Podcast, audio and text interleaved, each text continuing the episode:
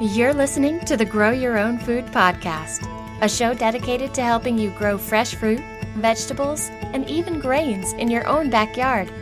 In every episode, you'll get growing tips, recipe inspiration, and more. Ready to get growing? Then let's jump in.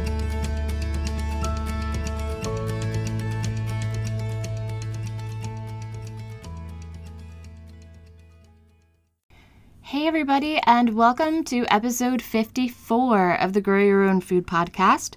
I'm your host, Shauna Smith, and today I am going to be telling you all about apple tree care.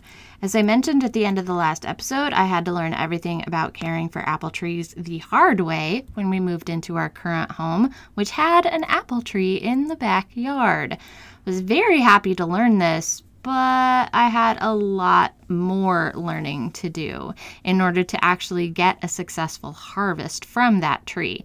I'm going to be telling you all about the steps that I take to take care of my apple tree every year in this episode, but first, a word from our sponsor.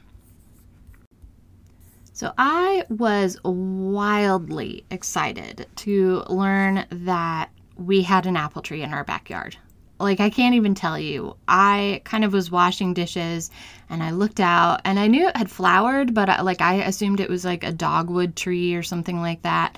But I was washing dishes and I kind of just happened to look out the window and realized like fruit was actually developing on the tree. So I like ran outside and I was like, oh my gosh, I think it's an apple tree. And my mom and my mother-in-law were both like, well, it's probably just a crabapple tree, but no, it's an actually apple tree.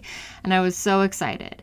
And I kind of thought that all I had to do was just like, I don't know, like maybe water the tree every once in a while and let the fruit get bigger and then harvest it, right? Like I seriously thought that's all I had to do. But no, not even close. There are actually a lot of things that you need to do to take care of any fruit tree, honestly, not just apples. But this is all about apple trees, and it's going to cover a little bit about kind of conditions and diseases that are specific to apple trees. So that's kind of why I have made it specifically about apples, even though there are a lot of things in this episode that are going to be true for just about any fruit tree. My first apple tree care tip is going to be to thin your fruit. I was so excited. I could not wait for my first apple crop. And around July of that first apple crop, just like a few months from harvest, just like a month from harvest, honestly, I started noticing gray splotches developing on each and every apple. And I was like so upset, and I figured that they were all ruined. This is a condition called sooty blotch. It's a pretty harmless, but you know, like pretty ugly condition caused by a variety of fungus. And the reason why it happens is typically because apples, you know, the apples on the tree are not getting enough air circulation around the fruit. And high humidity can also be a factor. So apples, if you didn't know this, and I didn't know this until I really started having to take care of an apple tree, apples tend to grow in groups of 5. And if you let all 5 of those apples in that little kind of cluster blossom and fruit and grow, they are going to be really, really tightly packed together, and it's going to be really, really likely that they're going to develop some sort of fungal thing because they're not getting enough air circulation. So what you need to do is thin the fruit out, which is exactly what it sounds like. You actually have to pick off some of the fruit to give the apples enough space so that none of them are touching. And ideally they have about 4 to 6 inches in between them. That to you, because it did to me at the time, sounded really wasteful. I was like, oh my gosh, I'm picking off so many perfectly good apples. But you have to do it because the fungal stuff will happen. And also having the tree overloaded means that you will get smaller apples in general. By picking some of them off, that means that the tree can focus more effort into, you know, making those apples that remain on the tree a lot bigger. This also keeps the branches from getting too heavy and possibly breaking, because believe it or not, just about every fruit tree is, capable of producing so much fruit that it makes the limbs too heavy and the limbs can actually snap off. And that's obviously something that you want to avoid. So once fruit trees drop their blossoms and they start to set fruit, you're going to want to get thinning. I usually wait until my apples are about golf ball size, maybe a little bit bigger. And for me, this is, I would say, mid-June to late June. The reason why I do that is because, one, I can identify fruit that's undersized or not as healthy or was improperly pollinated, and sort of get rid of that. But two, what's known as the June drop. This kind of happens as the weather warms up and the tree sort of has a chance to sort of cull itself down naturally and decide how much energy it has for bearing fruit, and whatever it feels like it can't support, it will drop. So again, that's called the June drop, and I wait until after the June drop to sort of thin things out, because otherwise I might end up, thinning, and then the tree drops a whole bunch, and then I'm left with hardly any harvest at all, which has happened to me before. Again, had to learn that the hard way. Tip number 2 for caring for your apple tree would be to prune your branches. Another factor in fungal disease, besides, the fruit being too close together, is branches that overlap each other. And this causes the fruit to kind of crowd one another and keeps them from getting enough air and especially sunshine. Fruit needs a lot of direct sunshine. And the tree, honestly, it does not behave. It does not just naturally grow branches that don't overlap each other. Apple trees especially can get really kind of gnarly and weird. I had one branch that kind of grew out and then down and then back, like half of a square. It was really weird. And it happens though. So you want to prune off any branches that are crossing over one another. You want to prune off any branches that are going straight up. These are called water spouts. And you want to prune off any branches that are kind of growing back toward the tree, like that kind of square-shaped one I was just telling you about. You never ever though want to prune any fruit tree mid-season. Even if you've discovered problems with fungus, even if you've discovered, trees that their branches are crossing, it can damage the tree because the tree is focused on fruit bearing. It won't be able to efficiently heal that damage that's been done by pruning it. So you want to wait to prune until the tree goes dormant. And, ideally right before it starts budding, like in January or February is when I typically prune my apple tree. You also want to prune away any dead or damaged limbs during that time, which can be a little bit harder to see, when the tree is dormant. So what I typically do is during the fruiting part of the season, during the growing season, is I will get a piece of tape and I will mark on my tree kind of by putting a piece of tape around it, where needs to be cut off once the tree goes dormant. So that's a nice way of just kind of like helping you not sort of losing track of where that dead branch is. The next apple tree care tip I have is to use a fungicide. So the first year that I had my apple tree, I had this sooty blotch, this fungus. In year 2, I was like, okay, I know I need to thin out my apples. I'm going to keep that. I'm going to do that. I'm going to keep that from happening again. And I was like all set to have an apple harvest. And then these bright orange spots started showing up on the leaves of my apple tree. And I was like, well, that does not look good at all. What the heck is that? It is another fungal infection that's very, very common called cedar apple rust. So cedar trees create these galls that release these fungal spores, and these fungal spores can travel for like miles on the wind. And it's most active between, I would say, March and May is when those cedar galls that produce the cedar apple rust spores are most active. And those spores land on your apple tree, and they turn into these tiny bright orange specks. And those bright orange specks get bigger and bigger and bigger, and eventually develop, you know, a black spot in the middle of them. And if it gets bad enough, it will actually start to defoliate the tree, and the fruit will not finish ripening, and it will drop before it ripens. So that year, again, I didn't have an apple harvest because I had yet another fungal issue.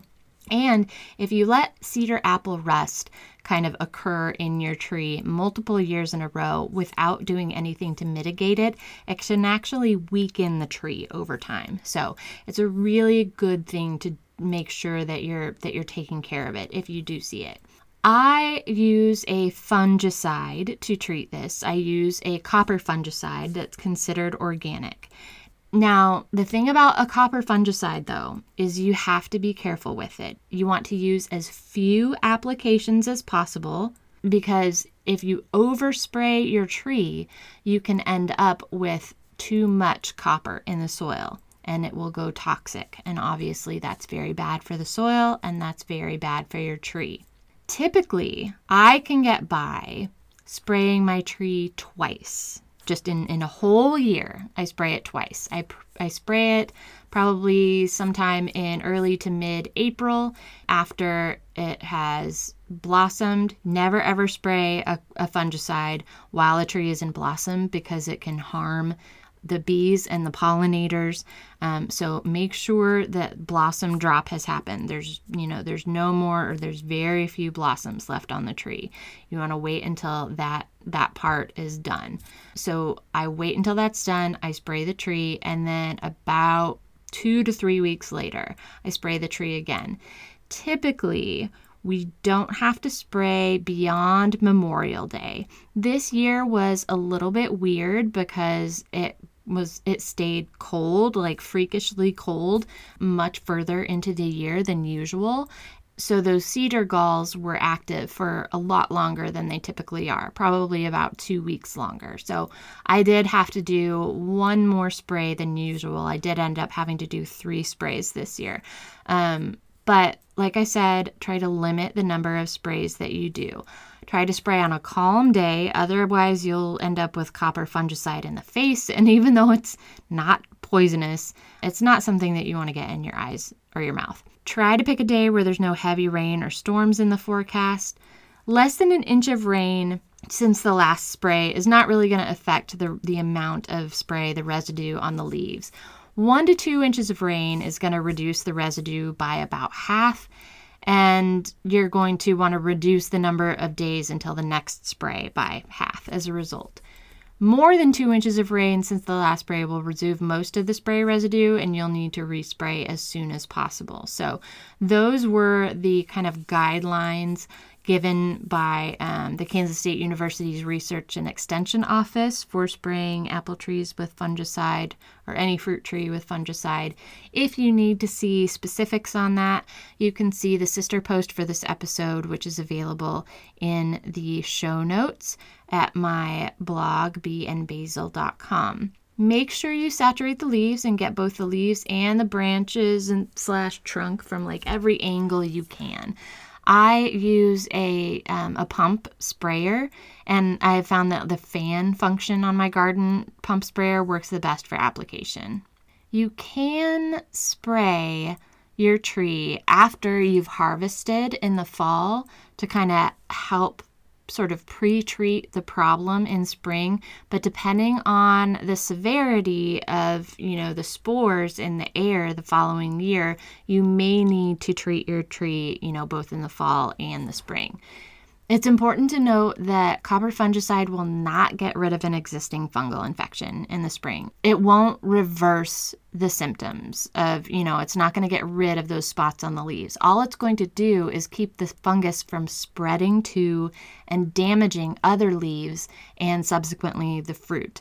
If you've applied it and things just seem to be getting worse, honestly, there's not really anything you can do at that point. You probably just want to cut your losses and start fresh next year by spraying this year in the fall.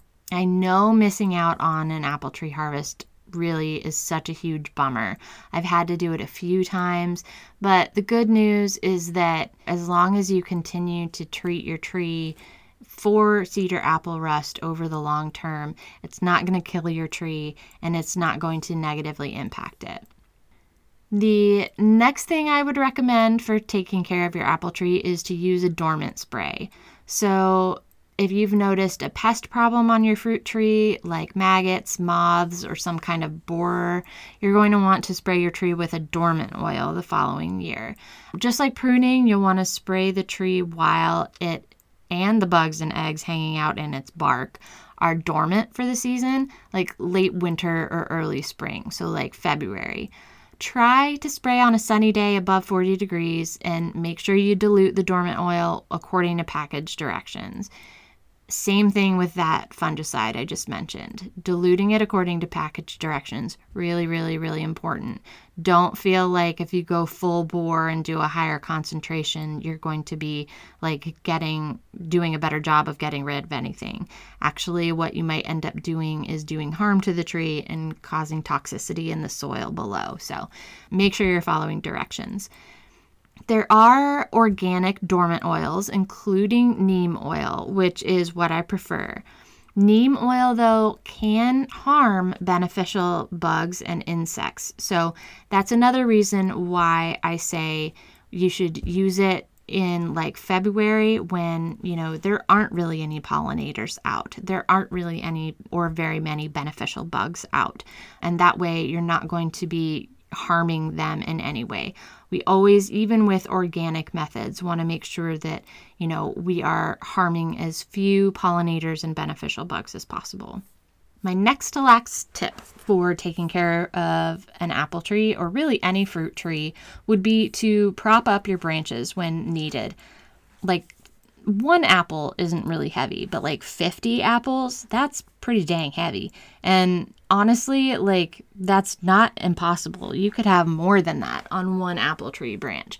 Apple tree fruiting tends to go in cycles. One year it'll be super heavy and the next year it'll be a little bit lighter as the tree kind of tries to rebuild some of the strength after producing so much the previous year. On those super heavy fruiting years, in addition to thinning your fruit, you might also need to support your larger branches. Propping is especially needed during the last month before harvest, as fruit will just kind of keep getting bigger and bigger and heavier and heavier.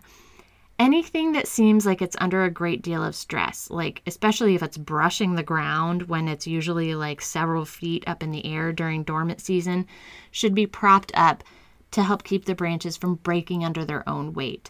So there are several different ways that you can do that. You can get a 2x4, cut the bottom corners off to create a V like the bottom of a steak, drive the 2x4 down into the ground at least a foot with a sledgehammer so that, you can get it just really, really sturdy. It's not going to blow over or fall over really easily.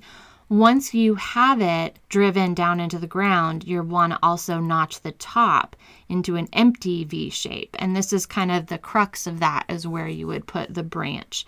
The notch is going to help keep the branch from slipping off. Gently lift the branch up and set it down into the notch. So that is how you would prop up a branch. Sometimes you end up having to do a couple different props around a fruit tree. That's totally normal. Just be as gentle as you can. And honestly, if propping is not an option, you may need to thin those branches out, the fruit on those branches out a little bit more just to kind of help relieve some of the load on that tree. Finally, if you are planting a new tree, make sure that you keep the grass cut back. So you don't have to plant a fruit tree in the spring. You can actually plant a fruit tree in the fall. And it's really great because then it has all fall and all winter to focus its energy on creating strong roots. But you want to make sure that you cut the grass back around the base of the tree at least a 3-foot in diameter circle, if not a little bit larger. The reason why we do that is because controlling grasses around a newly planted tree helps them grow stronger and faster. That tree then does not have to compete for nutrients and moisture with the grass. You know, the grass isn't sucking all of it up first, so the tree gets all of that instead. Trunks, top growth, otherwise known as branches, and leaf area have all been shown in scientific studies to be greater for trees that had bare soil or mulched soil at their base instead of grass. So if you're planting a new tree, or you're planting especially a new fruit tree, make sure that you kind of cut a circle of just bare soil around it, no grass on the inside of that circle. And I prefer to mulch. I mulch with hardwood to help keep the soil from drying out too quickly and conserve moisture. Keeps you from having to water your new tree quite as often, but you will still want to water your new tree probably, if it's not raining anyway, at least once a week. Apple trees are honestly one of the most fascinating things. I would actually love to do a few different things with my apple tree. I would really like to try grafting a different variety on my existing apple tree rootstock. The history of it is just really, really cool. Unfortunately, you cannot plant an apple seed and get a reliable apple tree. What you'll end up with is probably not going to taste very good. Every apple tree that is in existence is, a graft or a clone of a tree that was bred. It was not grown from a seed. So keep that in mind. I know home science experiments are fun, but unfortunately an apple tree from a seed is not one that's going to work out well. Just want to save you that little bit of heartache. So that's it. Thank you so very much for listening. In the next episode, I'm going to be talking about the basics of succession planting. It's almost mid-July, and so it is almost time for me to start putting out my fall crops and starting my fall crops from seed. I cannot believe that it's here already. I feel like this summer is going crazily fast, but I am going to be telling you how I organize my succession planning and kind of a few tips and tricks for making sure that you get the most out of the space that you have available to you in your growing season. So that's what's on deck for next episode. But until then, I hope you're happy and healthy and that your garden is too. Thanks, guys. We'll see you in the next episode. Thanks for listening to the Grow Your Own Food podcast. Visit beeandbasil.com for helpful how-to articles, images, and recipes.